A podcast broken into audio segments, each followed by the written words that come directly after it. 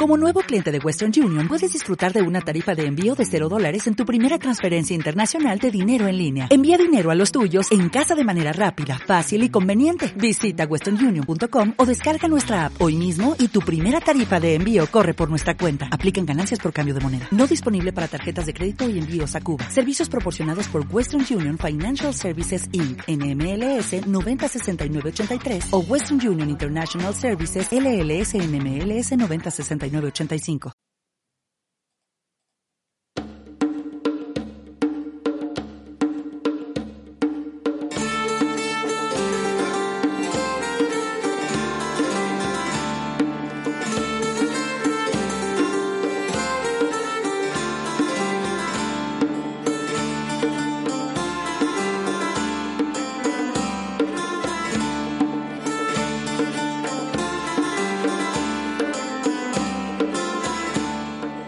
Bienvenidos amigos de radioviajera.com a este especial Radio Viajera, especial Destinos Radio Viajera que hoy nos lleva a un lugar muy especial.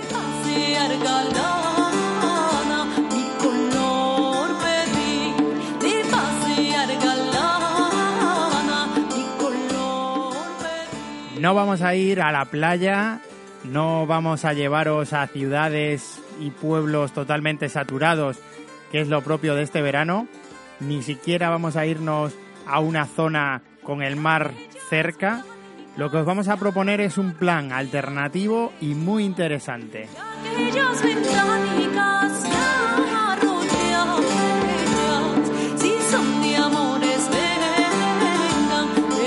Este verano se lleva el Aquí no hay playa.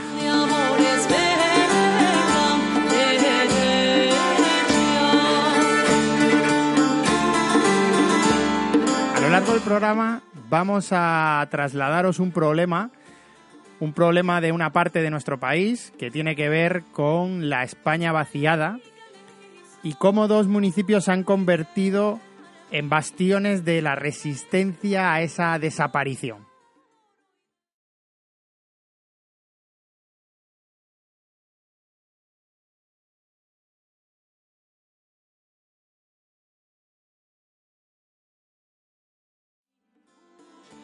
Esta frase de Asteris y Obelix la vamos a hacer propia, la vamos a usar durante el programa para trasladar ese problema a todos vosotros de ese problema de la despoblación en una parte de nuestro país y cómo vamos a usar el turismo de una forma responsable para luchar contra esta lacra.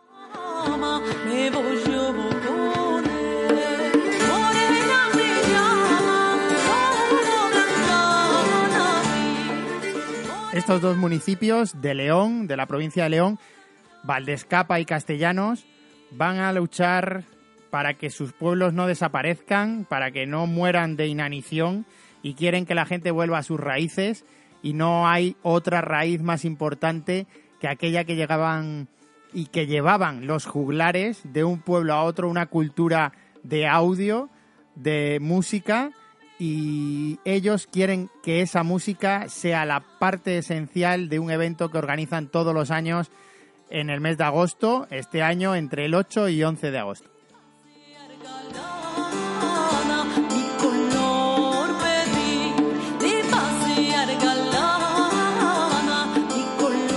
Va a tener dos protagonistas principales, que van a ser Valdescapa y Castellanos, y va a tener una banda sonora fundamental que va a ser la de Emilio Villalba y Sara Marina, que son los dos protagonistas de los talleres y de las jornadas de música que se van a celebrar en este pueblo, en estos dos pueblos de la provincia de León. Estaremos con la participación de Jesús y Eduardo, dos personas de los pueblos que organizan y de las asociaciones que organizan este evento. Y también contaremos con la participación de dos expertos dos expertas en este caso, una en turismo responsable y otra en arte, para que nos expliquen los atractivos de estos pueblos.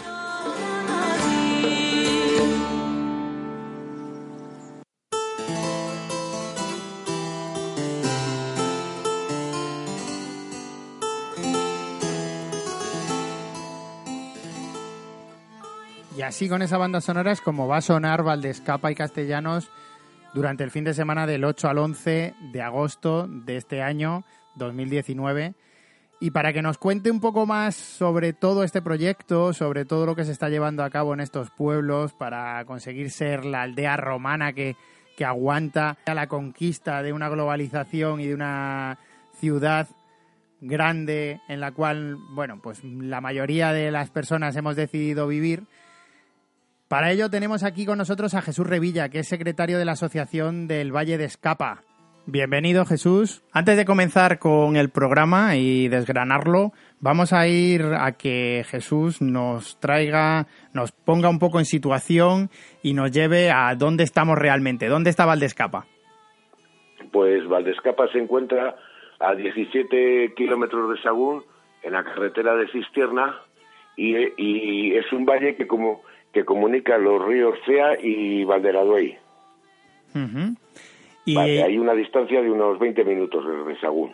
¿Y por qué en muchos documentos aparece Valdescapa con B? Porque a mí esto me ha llamado mucho la atención. Valdescapa se supone que es de Valle de Escapa, pero claro, Valle con B Sí, pero eso es un, son los documentos antiguos que entre las gracias B, V, I se encontraba cierto contraste eh, fonológico. En el caso de B y V, en posición inicial representan un eh, valor fonológico distinto. Y si vemos en todos los documentos del monasterio de Sagún y antiguos, se ve la B por, por la V, que después ya con el paso del tiempo se cambió. Ah, bien, bien, bien. Y y escapa mm, porque tendrá una razón. Es, debido que un judío eh, procedente de la judería de, de Cea, que era bastante importante, eh, fundó, fundó este pueblo y por eso se llamó el Valle de Escapa. Además, este judío compró varias viñas en el, eh, cerca de la ciudad de León. De ahí entonces este certamen de tres culturas, de música de tres culturas que, que promovéis en, en Valdescapa, ¿de acá? Sí, es, digamos, es un, vamos, llamémoslo así, un pequeño homenaje a, pues, a la música sefardí, a la música judía y medieval. ¿Cuántos habitantes hay en Valdescapa ahora mismo, Jesús? Pues en Valdescapa hay 20 habitantes. ¿Y en, el municipio...? Pues hay unos 400. O sea, lo que es el municipio, la digamos, el, que engloba todo, ¿no? Nueve pueblos. ¿Y en castellanos? En castellanos, pues tienen, en invierno tienen uno, estamos hablando de, de, los habitantes en el, mes de invierno. ¿eh? En castellanos en invierno tienen unos 80, lo que pasa que estos, eh, en, el verano se triplica la, población en varios, no en este, sino en todos los pueblos. Bueno, vamos a entrar un poco ya de lleno en lo que nos ocupa en el programa y he escuchado una frase tuya que me ha gustado mucho. Somos un pueblo pequeño que hacemos cosas grandes y es la verdad muy loable por todo esto que haces por tu pueblo y por la zona, además de forma altruista. ¿Cuáles son las razones que, te mueven a realizar un evento como este? Hombre, pues en primer lugar hace hace ocho años, eh, bueno, perdón, nueve años, la, Diputación de, de León eh, restauró el retablo de San Andrés. Entonces decidimos eh, pues fundar una asociación para dar a conocer al retablo y dar a conocer al pueblo y volver a ser Valdescapa lo que fue en los tiempos de la Edad Media, que fue uno de los pueblos más pujantes de, toda la comarca. Y detállanos un poco el programa de actos de agosto. Pues mira, el, programa de, de actos de este Festival de Música y Teatro, pues tenemos, eh, hay una exposición de, de todos los reyes de León con una conferencia el día 6. Después el día el día 8 por la mañana tenemos a Emilio Villarra y a Sara dando unas clases de, de los instrumentos medievales y con un luthier con Alberto Redondo Antolín. Después por la tarde tenemos eh, teatro, la obra dos culturas, dos, perdón, eh, dos, la obra dos actores y que ellos son Ricardo García y Miguel Barajas con la dirección de Javier Bermejo, que es una representación de diferentes entremeses del siglo de oro. Y después, eh, al día siguiente, tenemos pues eh, La Chistera Mágica, que es un, un, teatro y un taller de, de, magia, y por la tarde tenemos en concierto a Emilio Villalba y a Sara Marina. O sea que tenemos teatro, tenemos un taller con un luthier que va a construir unos instrumentos que, ya he estado viendo por internet y la verdad es que son maravillosos, hay instrumentos de todo tipo. Va a haber magia para los más pequeños también, es ideal para ir a los actos con niños. O sea que tenéis un programa muy completo para esos primeros, eh, para el primer fin de semana de agosto, el 9 y el 10 de agosto. Sí, hombre, tratamos de dar un poco cabida a, niños y mayores y otros años hay títeres. Tenemos, siempre tenemos una obra de teatro y, y después un concierto de, música medieval o sefardí, porque por ejemplo han pasado eh, Pablo Zamarrón, han pasado Ministro Emeterio, ensembles musicantes, han pasado un gran eh, elenco de grandes artistas de, vamos, y músicos de, de, la música medieval. Precisamente ahí es donde vamos a hacer un poco más de hincapié en torno a la música medieval, porque está claro que todo gira en torno a ella y precisamente una de las vías de comunicación de, de, nuestro país y desde la Edad Media de las más importantes a nivel internacional es el Camino de Santiago. Y me ha llamado mucho la atención lo que tiene que ver el Camino de Santiago y sobre todo el final del Camino de Santiago, el Pórtico de la Gloria, con los instrumentos que van a sonar en Valdescapa. Sí, hombre, eh, si, si, miramos eh, el Pórtico de la Gloria, hay una gran cantidad de, instrumentos musicales que después todos se utilizan eh, en las cantigas de Santa María del rey Alfonso X y hay instrumentos por como la huiterna, Tienes, por ejemplo, también la, la viola de gamba, la, la viola de teclas, tienes el, el, rabel, tienes la, la, guitarra morisca, tienes una gran cantidad de, de, instrumentos que están en el Pórtico de la Gloria y Emilio Sara después nos traen de, de instrumentos sefardíes y de, la, y de Persia. o sea Por ejemplo, tienes el rabado andalusí, que es un instrumento eh, sefardí, y después hay otros iconos que, que la gente no conoce, como es la, la guitarra marina. A ver, es un instrumento que utilizaban las, las monjas en las grandes solemnidades eclesiásticas. Al tener prohibido tocar las trompetas, suena muy parecido a una trompeta. Y, y después tienes instrumentos persas como la támpura, como tienes el santur, el, el salteiro. Todos esos instrumentos eh, tienen su propio sonido y van a tocarlos todos mm, Emilio y Marina.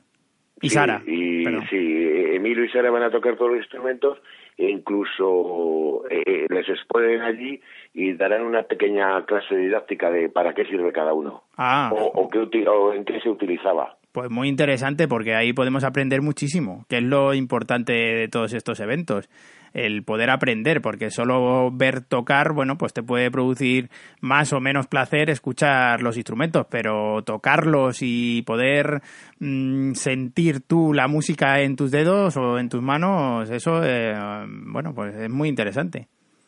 Sí, hombre, yo creo que, que hoy en día es más, la, la, la juventud y los niños, o sea, son aunque hay internet y hay todas las, gran, las grandes tecnologías, desconocen totalmente lo que es la cantiga de Santa María y todos estos instrumentos. O sea, como un laúd egipcio. O, sea, tienen, mm, vamos a ver, estos músicos están metidos dentro del libro de la música de oro, de la música española.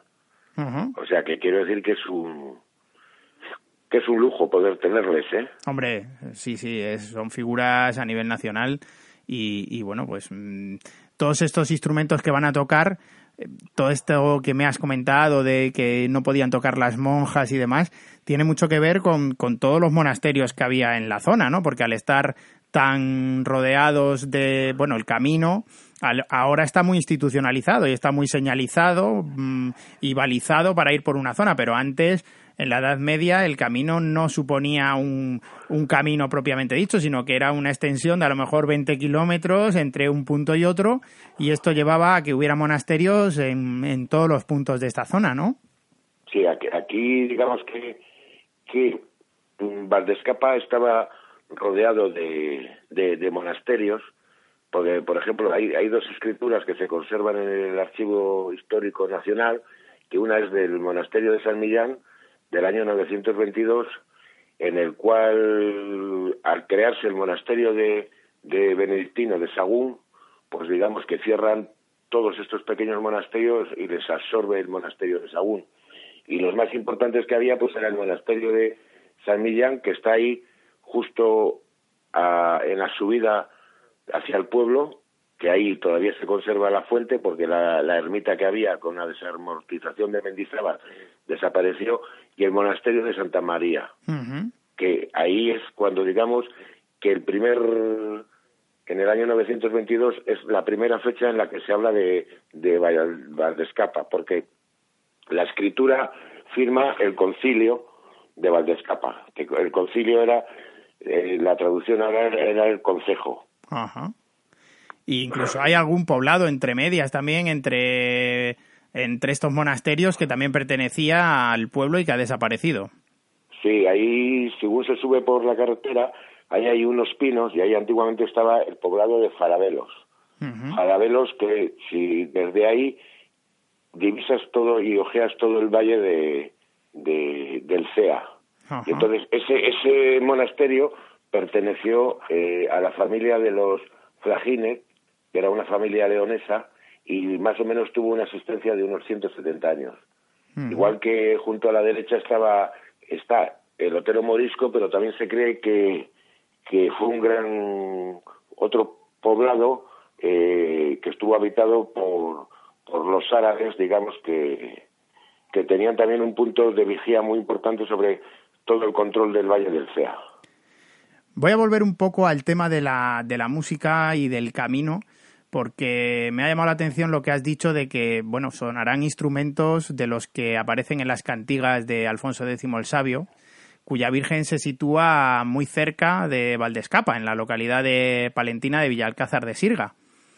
Todos estos instrumentos mm, a mí me producen una sensación de, estar escuchando otra época y sobre todo estos de las cantigas tiene que ser impresionante escucharlos.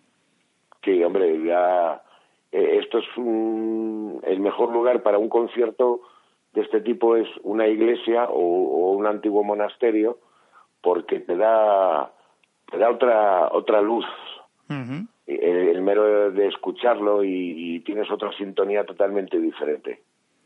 Precisamente en esas iglesias es una de las propuestas que hacéis vosotros para luchar contra ese problema que hemos comentado al principio del programa y que luego hablaremos más en profundidad de la España vaciada, que es utilizar las iglesias como recursos turísticos y que se puedan elaborar rutas y conocer ese maravilloso patrimonio que une a varios de los pueblos de la zona. Cuéntanos un poco qué tenéis vosotros en mente para hacer en estas eh, rutas de, las iglesias de la zona muy importantes a nivel de, bueno pues de arquitectura y de sobre todo con sus retablos del Renacimiento. Sí, pues ahora tenemos mm, nosotros eh, junto a varios pueblos y la Diputación de León eh, la creación de una ruta de los retablos, de los retablos plateresco del, del sureste leonés. Entonces, en ella se visitan varios pueblos, como es eh, Sagú, eh, Vallecillo, Celada, Juara, y entonces eh, son, digamos, eh, unos, unos 10, 12 retablos platerescos, entonces tienen bastante aceptación. Entonces, bueno, pues estamos trabajando en ello y esperemos que una vez que, que ya han pasado las elecciones, ya han pasado todo, pues podamos volver a, a retomar el tema. A mí la verdad es que me parece una propuesta muy buena porque todos estos pequeños pueblos no pueden permitirse una oficina de turismo por, por el coste que supone, pero si los unes a todos en una ruta, sí que puede permitir que, varias personas visiten estos maravillosos retablos, porque yo he estado en el de Valdescapa y en redes sociales tenemos un, un vídeo ya publicado sobre ello y hay algo que, un visitante está allí y, necesita saber. Si se lo explican, yo creo que, que puedes eh, conocer mucho más del retablo y llevarte una muy grata sorpresa de lo que hay allí. Hombre, hoy en día eh, eh, ya no vale la señora del pueblo que te enseña el retablo. Hoy tienes que ser una guía oficial para, para enseñar el retablo. Y posiblemente, no es porque estemos hablando de Valdescapa, pero posiblemente es el mejor retablo que hay plateresco de toda la provincia de León. Y dentro del retablo tenemos ahí la tabla de la Anunciación, que es un grabado de un grabado de Jacobo Caraglio, que es grabado sobre la, la que hizo Tiziano, y, y son se componen de de 12 tablas que representan la, el nacimiento y la pasión de, Jesucristo y en el segundo cuerpo tenemos ahí la vida de, San Andrés.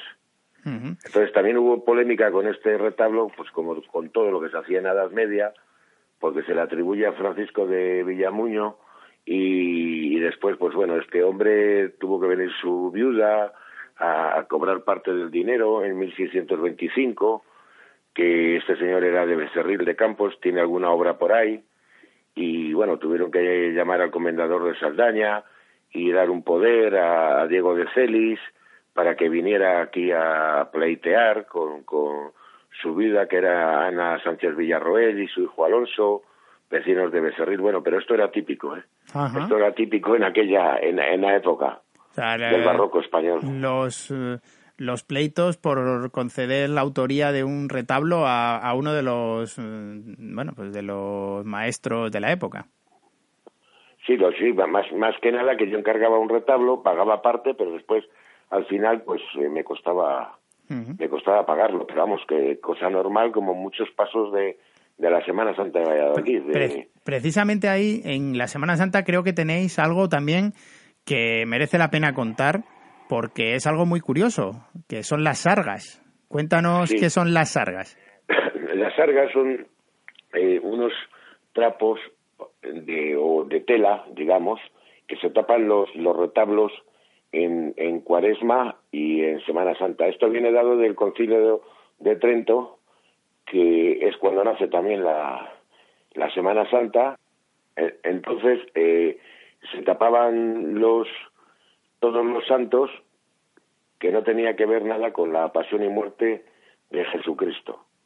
Entonces es uno de los pocos pueblos en el cual las sargas se mantiene, que es una cosa que recuperamos la asociación, y dentro de ahí eh, pues estas están representadas los cuatro evangelistas y los profetas Jeremías y, Ezequiel. Entonces eh, las colocamos todos los años en, en, Semana Santa, pero hoy en día ya lógicamente se colocan miércoles santo y se quitan ya el, sábado de gloria. Y, y, una pregunta, ¿se cubre todo el retablo? Se cubre todo el retablo, sí. Es una, entonces es una sarga muy grande. Son, son digamos, cuatro sargas que te hacen un juego tridimensional. Y entonces simplemente la, la última sarga te representa eh, la, la última cena que es una copia, digamos, del cuadro de Leonardo da Vinci, pero que te, llega donde estaba el sagrario. Anda. Pues es algo muy curioso. Yo nunca lo había visto en ninguna en ningún sitio de España esta tradición. Sí, es que eh, normalmente el Concilio de Trento te dice que hay que sacar la teatralidad de la Iglesia a la calle. Ah. Digamos, a la calle que ahí sale la Semana Santa y digamos para para iglesias pues para que no sé, que se, de una manera sobrecogedora para tener a la gente más, más dispuesta pues a la oración y al culto.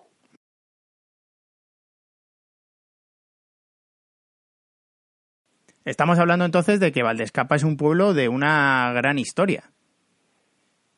Sí, sí, porque en, el año 1579 eh, el Papa Gregorio XIII por un real decreto de Felipe II, le concedió un beneficio de 24 ducados a Tomás Cruz de Victoria, el que dicen que es el mayor compositor y mejor compositor de toda la historia de la música española, para que siguiera cursando sus estudios en Roma. Y entre otras cosas, también tenemos ahí, digamos que un lugar frecuente de paso entre Cea y Saldaña de la reina Urraca de León. Desde luego hay para todo tipo de historias, porque incluso me comentabas fuera de antena que, que para los amantes del oculto también tenéis un trozo de un espacio cerca de Valdescapa, ¿no? Sí, que es el, monte de San Miguel, que es un lugar con energía telúrica. Y estos montes y estos lugares se ponen siempre bajo la eh, protección de San Miguel para proteger ese vértice y para llevar la luz, porque San Miguel es el custodio de la luz. Ah. O sea que si alguno quiere que se vaya a dormir allí. yo no voy a ir, yo no voy a ir. Pero oye, si le ponemos la música medieval y alguno se va a dormir allí, puede pasar una gran noche. ¿eh? Sí.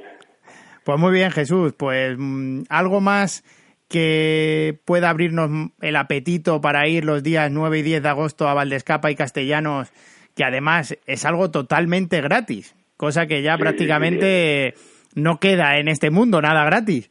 Y aquí, pues, aquí es totalmente gratis. Y ponemos, ponéis a nuestra disposición un montón de, talleres, de espectáculos, de teatro, de magia, de música, de conocer instrumentos que prácticamente va a ser imposible volver a ver en otro lugar, porque hay instrumentos de los que has nombrado que creo que como no vayas a un museo en los cuales no los vas a escuchar, solamente los vas a ver, yo creo que no se pueden ver. Me parece un plan muy atractivo para... puedes tocar. Efectivamente, muy atractivo para, para ir a Valdescapa y Castellanos eh, esos días 9 y 10 de agosto. Perfecto, pues oye, muchísimas gracias. Gracias a vosotros.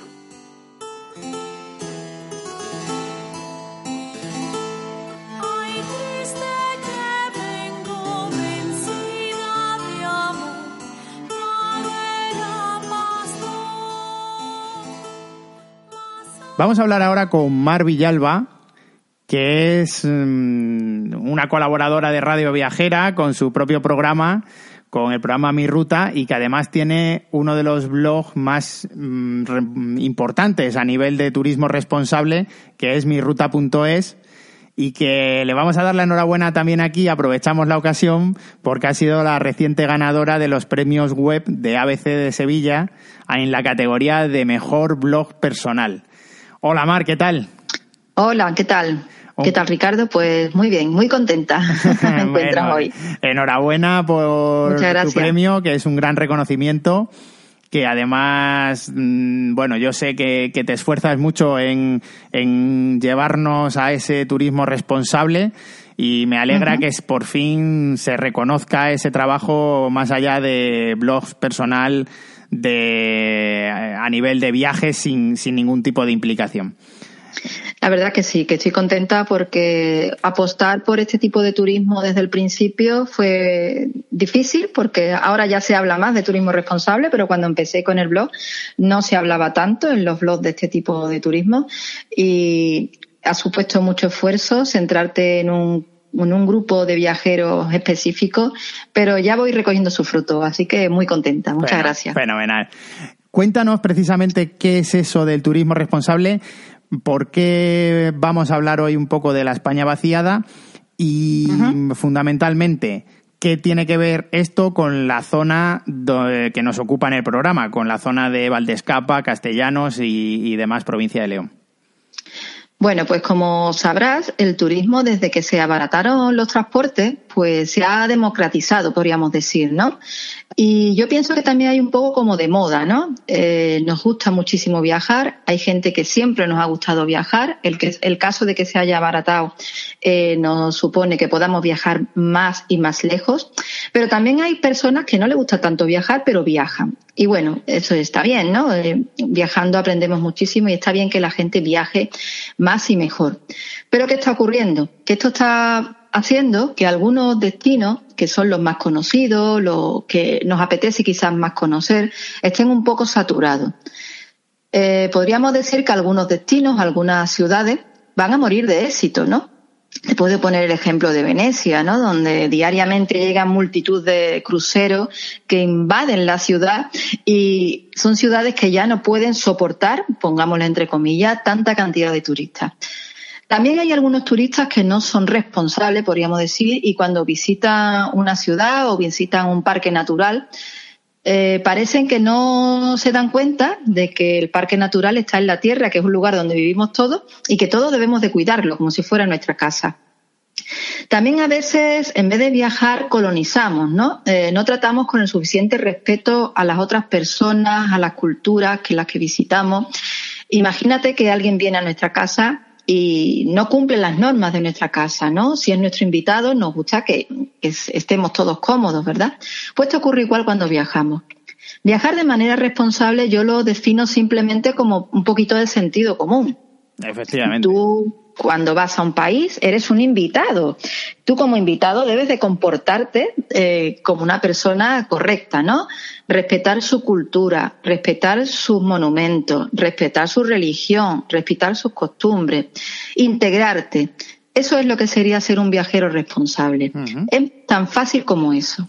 El turismo es una solución para esta parte de, de la España vaciada, pero no tiene que ser la única solución. Cuéntame cómo, cómo crees tú que puede ser una buena opción para este territorio usar el turismo como arma, pero al mismo tiempo hacer un turismo diferente y que atraiga su público objetivo. Nunca va a ser Venecia. Claro. Eh, el hecho de que estos pueblos consideren eh, el turismo como una salida económica para que no se pierdan, porque sería una, una pena que se perdieran estos pueblos que tienen mucho valor cultural y que todavía tienen sus habitantes, evidentemente, y que no les apetece salir de allí, evidentemente, es su casa. Creo que sí, que puede ser una llave para mejorar la economía, pero no tiene por qué ser la única. Y esta forma de patrocinar, podríamos decir, o de promocionar, mejor dicho, estos lugares, no puede ser igual que si patrocina, pues si promocionamos una ciudad, imagínate como Sevilla, donde yo vivo, como Londres, ¿no? Donde los turoperadores traen grupos, eh, los grupos van a visitar los monumentos. Imagínate en un pueblo pequeñito de esta España vaciada, que se presente de pronto un autobús con 30, 40 turistas paseando por sus calles, yendo a lo mejor al único restaurante o barecito pequeño que se encuentra en el pueblo. Eso evidentemente no es sostenible.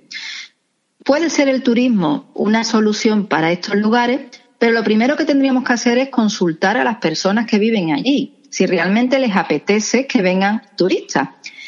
Y también eh, haría falta un poco de información, formación, para explicar que el turista no es ese solamente que va con bermuda, chancla y haciendo fotos por todas partes, sino que también hay otro tipo de turista, que es el que creo que sí estaría interesado en este tipo de turismo, que es el turismo responsable, turista responsable.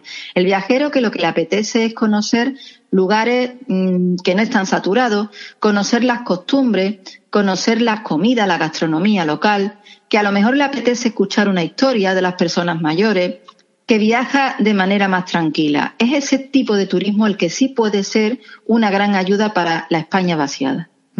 Porque al final lo que se necesita es participación también de las propias personas de los pueblos en este mm, uso del turismo como llave para evitar eh, la despoblación total. Por supuesto, eh, igual que he comentado antes, que primero hay que consultar a estas personas si están interesados en que se mm, promueva el turismo en su localidad. Si implicamos a toda la población, eh, no va a ser un turista el que viene, sino va a ser un, huésped, un viajero, un visitante, ¿no? Como viajábamos antiguamente. Al final va a ser una experiencia de viaje que, que ahora está también muy demandada como viaje. Claro, es una experiencia distinta, ¿no? Imagínate llegar a un pueblo de este de la España vaciada y que yo pueda ir con mis, con mis niños pequeños, por ejemplo, y que vea cómo trabaja un agricultor, porque muchos niños piensan que la fruta y eso eh, sale del frigorífico, ¿verdad? Eh, si hay una actividad ganadera, pues que realmente cómo funciona, cómo se trabaja en el campo, la fuerza y el valor que tienen estas personas, ¿no? Por, con su trabajo que nos cuenten historias de cómo se vivía antes, que nos canten canciones, canciones que ya han desaparecido y que, y que guardan en la memoria de esas personas mayores y que realmente es una gestión del conocimiento que a veces no se hace y que se pierde, ¿no? El conocimiento que tienen nuestras personas mayores de formas distintas de vivir, eh, como ejemplo, ¿no? Los niños hoy en día son incapaces de vivir sin un móvil eh, seguro que hay muchas anécdotas, muchas historias que estas personas pueden aportar. Otra forma distinta de vivir. Y creo que son esas experiencias las que busca este tipo de viajero.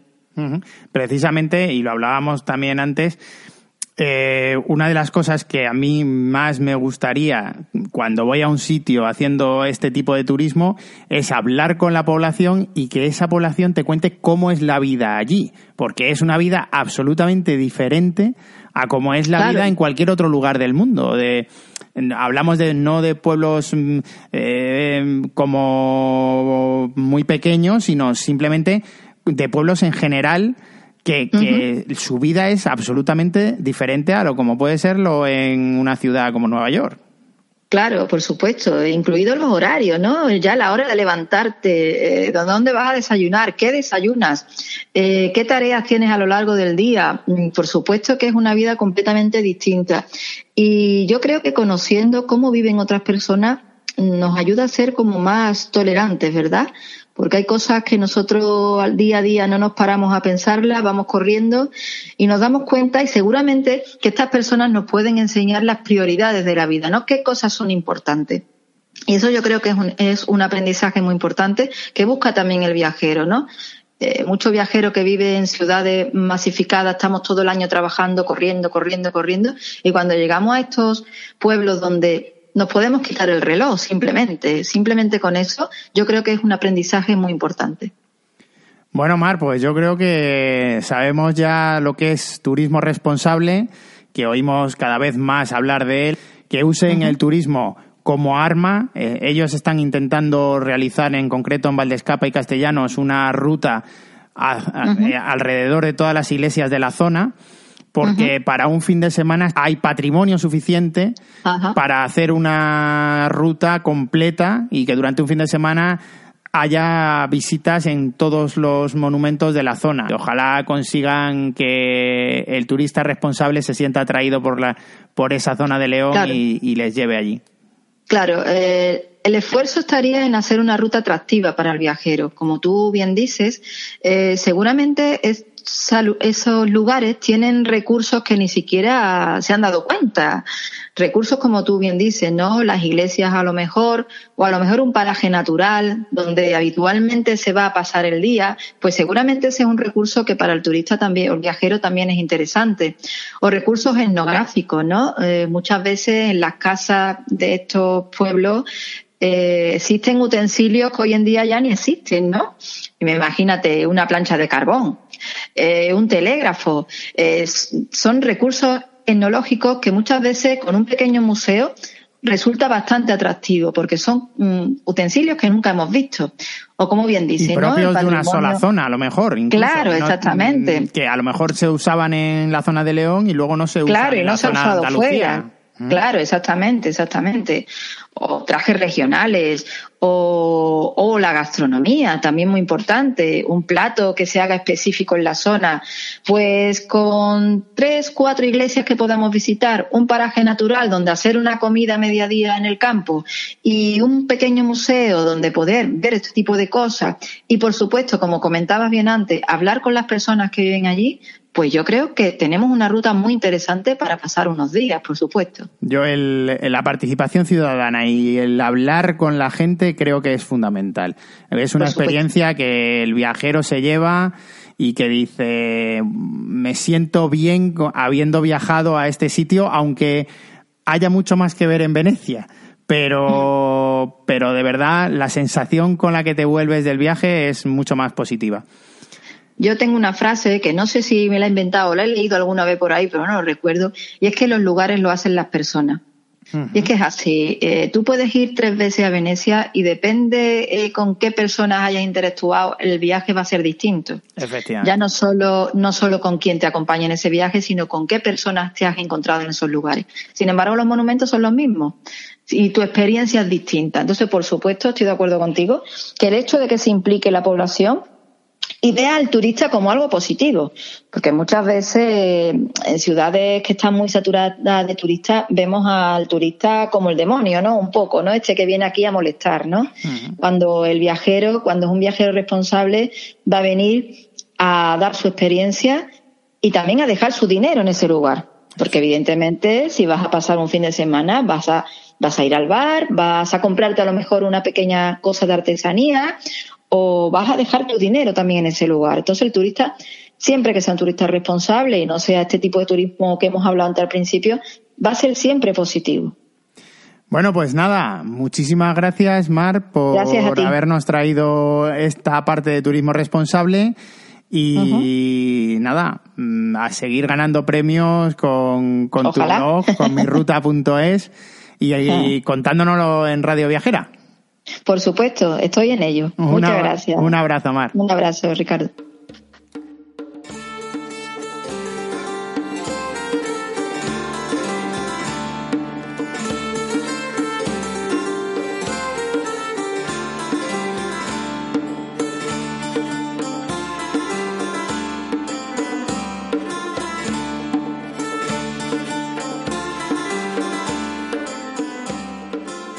Bueno amigos de Radio Viajera, pues eso ha sido todo en este primer programa sobre Valdescapa y Castellano, sobre esas jornadas de música, arte, historia que se van a celebrar en estas dos localidades leonesas durante la semana, el fin de semana del 8 al 11 de agosto de 2019 y a la que os invitamos a todos a que participéis porque merece mucho la pena escuchar a dos grandes de la música como Emilio Villalba y Sara Marina, a poder hacer con vuestras propias manos un instrumento medieval con la colaboración de un luthier. Y la verdad es que creemos que es un plan muy interesante en ese turismo responsable y en esa ayuda a la despoblación que muchas veces nos preguntamos cómo podemos ayudar, pues ayudando de esta manera, yendo a este tipo de eventos que se organizan en, este, en esta zona de España que sufre ese problema de la despoblación.